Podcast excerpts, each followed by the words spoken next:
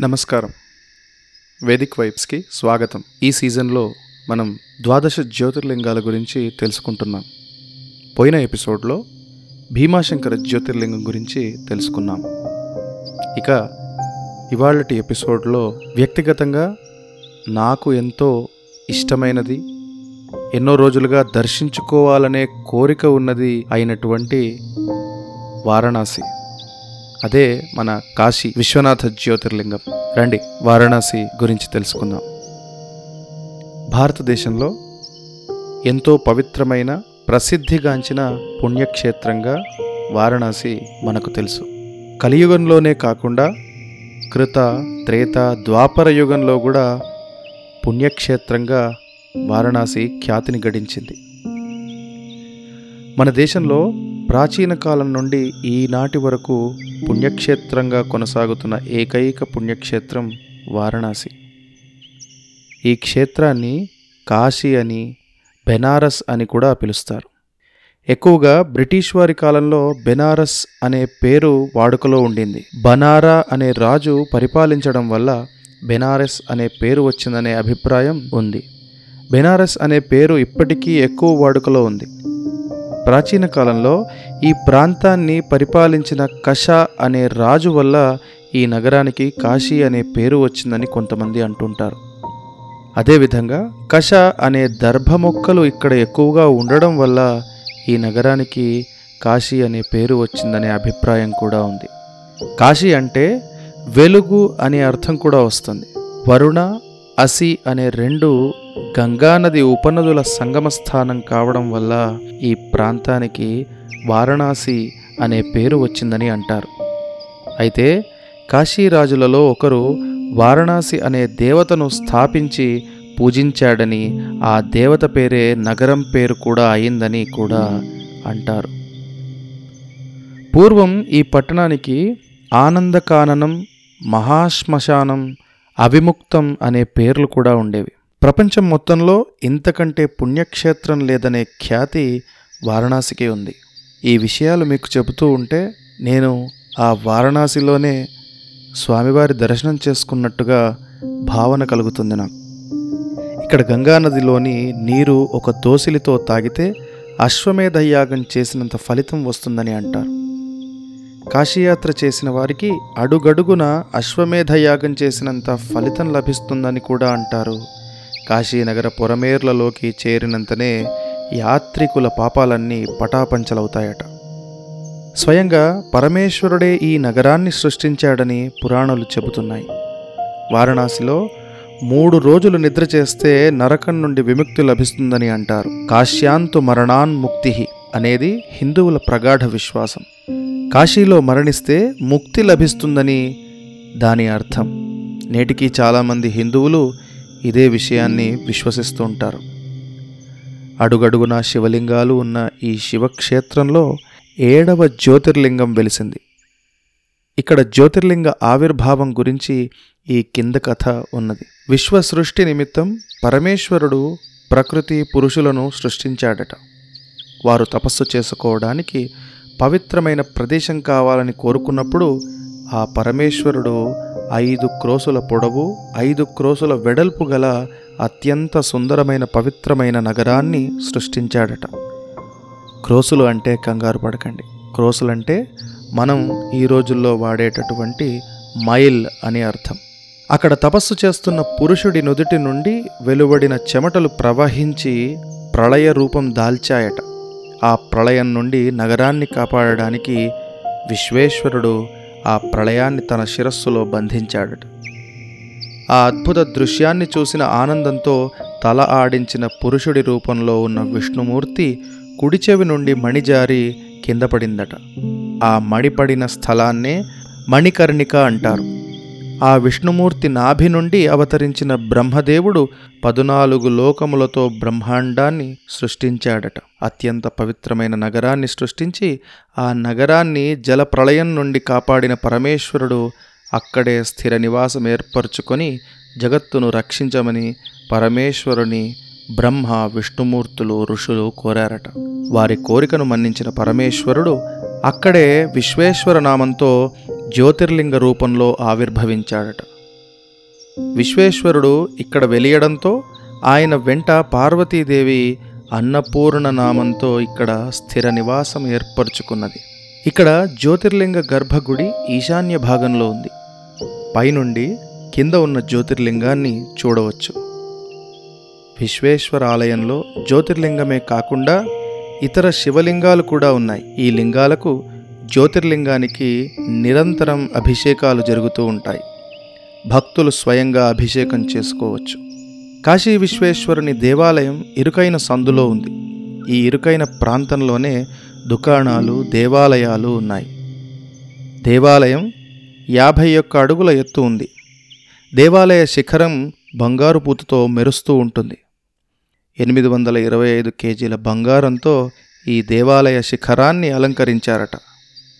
దేవాలయ ద్వారంలో ఒక పెద్ద గంట ఉంటుంది.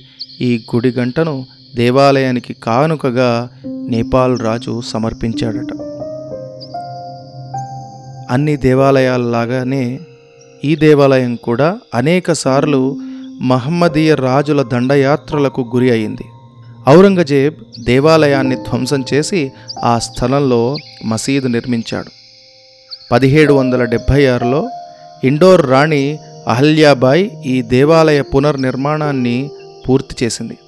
పద్దెనిమిది వందల ముప్పై ఐదులో ఈ దేవాలయానికి రంజిత్ సింగ్ చక్రవర్తి రాగి బంగారు పూతలున్న స్తంభాలను నిర్మించాడు.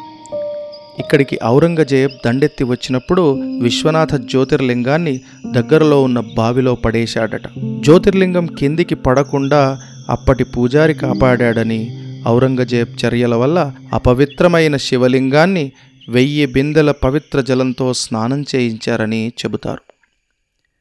దేవాలయం తెల్లవారుజామున ఐదు గంటల నుండి రాత్రి పది గంటల వరకు భక్తుల సందర్శనార్థం తెరిచి ఉంటుంది. ఉదయం నుండి రాత్రి వరకు దేవాలయంలో ఐదు సార్లు హారతినిస్తారు ఈ హారతి కార్యక్రమాన్ని చూడడానికి చాలామంది భక్తులు వస్తారు. విశ్వనాథ ఆలయం ప్రాంగణంలోనే విష్ణు ఆలయం కూడా ఉంది. ఇది ఆనాడు శైవులు వైష్ణవుల మధ్య ఉన్న ఐక్యతను సంఘీభావాన్ని సూచిస్తుంది. విశ్వనాథ ఆలయ ప్రాంగణంలోనే అవిముక్త వినాయక దేవాలయం కూడా ఉంది. విశ్వనాథ మందిరంలో పవిత్రత ప్రజ్వలిస్తుంది. ఇక్కడ చాలామంది అభిషేకం పూజలే కాకుండా ధ్యానం కూడా చేస్తారు. దేవాలయంలో వచ్చే ప్రకంపనాల వల్ల ఇక్కడ మనకు గోచరించని విశిష్టమైన ఆధ్యాత్మిక వాతావరణం నెలకొన్నది. కాశీక్షేత్రం ఒక శక్తిపీఠం. మన దేశంలోని అష్టాదశ శక్తిపీఠాలలో కాశీ కూడా ఒకటి. ఈ శక్తిపీఠంలో ఆరాధించే దేవత విశాలాక్షి మాత. సతీదేవి కన్ను ఇక్కడ పడడం వల్ల ఇక్కడ విశాలాక్షి శక్తిపీఠం వెలిసిందని అంటారు. ఇక్కడ సతీదేవి ఎడమచేయి పడిందనే కథనం కూడా ఉంది. విశ్వనాథ దేవాలయానికి తూర్పుగా విశాలాక్షి దేవాలయం ఉంది. ఈ విశాలాక్షి దేవాలయంలో ఎక్కువగా స్త్రీలు పూజలు చేస్తూ ఉంటారు.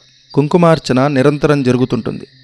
భక్తుల కోర్కెలను తీర్చే మాతృమూర్తి విశాలాక్షి మాత అని భక్తులు విశ్వసిస్తారు. విశాలాక్షి అనగా విశాలమైన కన్నులు కలది అని అర్థం. ఈ నామధేయం ఇక్కడి దేవికి సార్థక నామధేయం. సిరి సంపదలు అనుగ్రహించే మాతగా విశాలాక్షి దేవిని భక్తులు కొలుస్తారు. కాశీక్షేత్రం ఇద్దరు ప్రముఖ దేవీమూర్తులున్న పవిత్ర ప్రదేశం. వారిలో మొదటి దేవత విశాలాక్షి ఇంకొక దేవత అన్నపూర్ణాదేవి. విశాలాక్షి అన్నపూర్ణాదేవి ఒక్కరే అనే ఒక అభిప్రాయం కూడా ఉంది. అయితే వారిద్దరికీ చెరొక దేవాలయం ఉంది. అన్నపూర్ణ దేవాలయం విశ్వేశ్వరుని దేవాలయానికి పశ్చిమాన యాభై అడుగుల దూరంలో ఉంది. అన్నపూర్ణదేవి కాశీవాసులను దారిద్ర్యం నుండి దూరంగా ఉంచుతుందని భక్తులు నమ్ముతారు. అన్నపూర్ణదేవి అనుగ్రహం వల్ల కాశీనగరంలో అన్నం లభించని వారెవరూ ఉండరని అంటారు.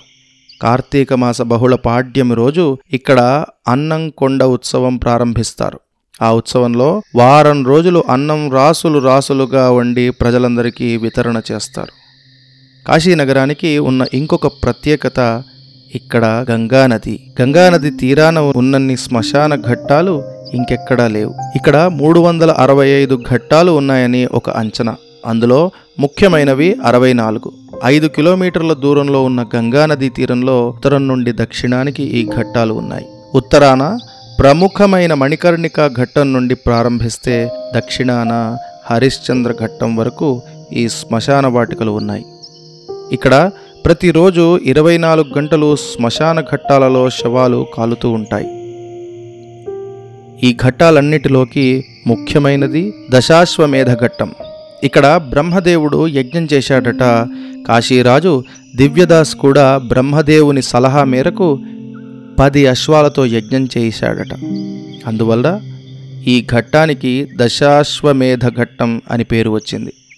దశాశ్వమేధ ఘట్టం తర్వాత ప్రముఖమైంది మణికర్ణికా ఘట్టం.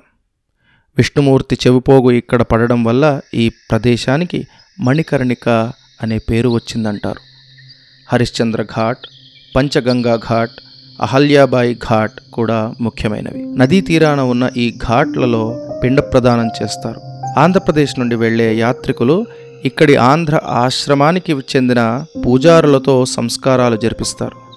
గంగానది మీద పడవలో ప్రయాణం చేస్తూ గంగానదీ తీరంలో ఉన్న ఘట్టాలన్నిటినీ చూడవచ్చు. ఈ పడవ ప్రయాణం ఎంతో ఆహ్లాదాన్ని కలిగిస్తుంది. కాశీలో చూడవలసిన దేవాలయాలు చాలానే ఉన్నాయి. ఇక్కడ సుమారు వెయ్యి దేవాలయాలున్నాయని ఒక అంచనా. కాశీలో చూడవలసిన దేవాలయాలలో కాలభైరవ దేవాలయం ఒకటి. కాలభైరవుడు శునక వాహనుడు ఆయన క్షేత్ర పాలకుడు మొత్తం కాశీ క్షేత్రానికంతటికీ ఆయన రక్షణాధికారి. వారణాసికి వెళ్ళడానికి హైదరాబాద్ నుండి బయలుదేరే రైళ్ళు వారానికి మూడు ఉన్నాయి. ఈ రైళ్ళు వరంగల్ నాగ్పూర్ మీదుగా వెళ్తాయి. విజయవాడ విశాఖపట్నం మీదుగా వెళ్ళే రైళ్ళు కూడా ఉన్నాయి. వారణాసిలో ఆంధ్ర ఆశ్రమం ఉంది. మన రాష్ట్రం నుండి వెళ్ళేవారు ఆంధ్ర ఆశ్రమంలో ఉంటారు. అయితే ఇక్కడ వచ్చిన వారందరికీ ఉండడానికి వసతి దొరకకపోవచ్చు. కాశీకి దగ్గరలోనే ప్రయాగ అయోధ్య గయా ఉన్నాయి. కాశీ నుండి ప్రయాగకు సుమారుగా నూట ముప్పై ఐదు కిలోమీటర్లు ఉంది. కాశీ నుండి అయోధ్యకు సుమారు రెండు వందల కిలోమీటర్లు అక్కడికి వెళ్ళడానికి రైళ్ళు బస్సులు కూడా ఉన్నాయి. కాశీ నుండి గయకు రెండు వందల ఇరవై కిలోమీటర్లు. రైల్లో కానీ బస్సులో కానీ వెళ్ళవచ్చు. కాశీ నుండి గంగా జలాన్ని తీసుకుని రామేశ్వరం వెళ్ళి అక్కడ రామేశ్వరుడికి ఆ జలంతో అభిషేకం చేసి అక్కడి సముద్ర తీరంలోని ఇసుకను తీసుకొని వెళ్ళి కాశీలోని గంగానదిలో కలిపితే సంపూర్ణ యాత్రా ఫలం లభిస్తుందంటారు. కాశీ ప్రపంచంలోని అతి ప్రాచీన నగరాల్లో ఒకటి. జెరూసలేం బీజింగ్ ఏథెన్స్ నగరాల కంటే వారణాసి చాలా ప్రాచీనమైంది. సృష్టి ప్రారంభమైనప్పటి నుండి శివుని శాశ్వత నివాస స్థలం కాశీ అని అంటారు. హిందూ సంస్కృతిని హిందూ సాంప్రదాయాన్ని వారణాసి ప్రతిబింబించినట్లు ఇంకే పట్టణం ప్రతిబింబించటం లేదని పండితులు చెప్తారు. కాశీలో ప్రతిరోజు పండగ రోజే. పవిత్ర తీర్థాలన్నీ కాశీలోనే ఉన్నాయని అంటారు. కాశీలో ఉన్నవారు ఇంకే ఇతర క్షేత్రాలకు తీర్థయాత్రకు వెళ్ళనవసరం లేదని అంటారు. ముప్పై మూడు కోట్ల దేవతలు కాశీలోనే నివసిస్తూ ఉన్నారట. ప్రతి హిందువు జీవితంలో ఒక్కసారి అయినా చూడాలని పరితపించే పుణ్యక్షేత్రం కాశీ. తీర్థయాత్రలోకెల్లా ముఖ్యమైన తీర్థయాత్ర కాశీయాత్ర. కాశీని దర్శిస్తే ఇంకే తీర్థయాత్రలు చేయనవసరం లేదనే భావన కూడా ఉంది. అనాది నుండి ఆధునిక కాలం వరకు తరతరాలుగా యుగ యుగాలుగా సుప్రసిద్ధ పుణ్యక్షేత్రంగా విలసిల్లుతున్న కాశీనగర దర్శనం ఒక మహద్భాగ్యం. నిజమేనండి. నేను కూడా ఈ కాశీనగరం దర్శించాలని ఎన్నో రోజుల నుంచి వేచి చూస్తూ ఉన్నాను. సమయం రావట్లేదు. మీలో ఎవరైనా కాశీనగరాన్ని దర్శించినట్లయితే కామెంట్ రూపంలో కానీ మన ఛానల్ ఇన్స్టాగ్రామ్ ఐడి మీకు ఇస్తున్నాను. అందులో కానీ చెప్పగలరు. అదేవిధంగా ఈ ఎపిసోడ్ మీకు ఎలా అనిపించిందో ఆ విషయాన్ని కూడా పంచుకోగలరు. వేదిక్ వైబ్స్ వింటున్నందుకు ధన్యవాదాలు. నమస్కారం.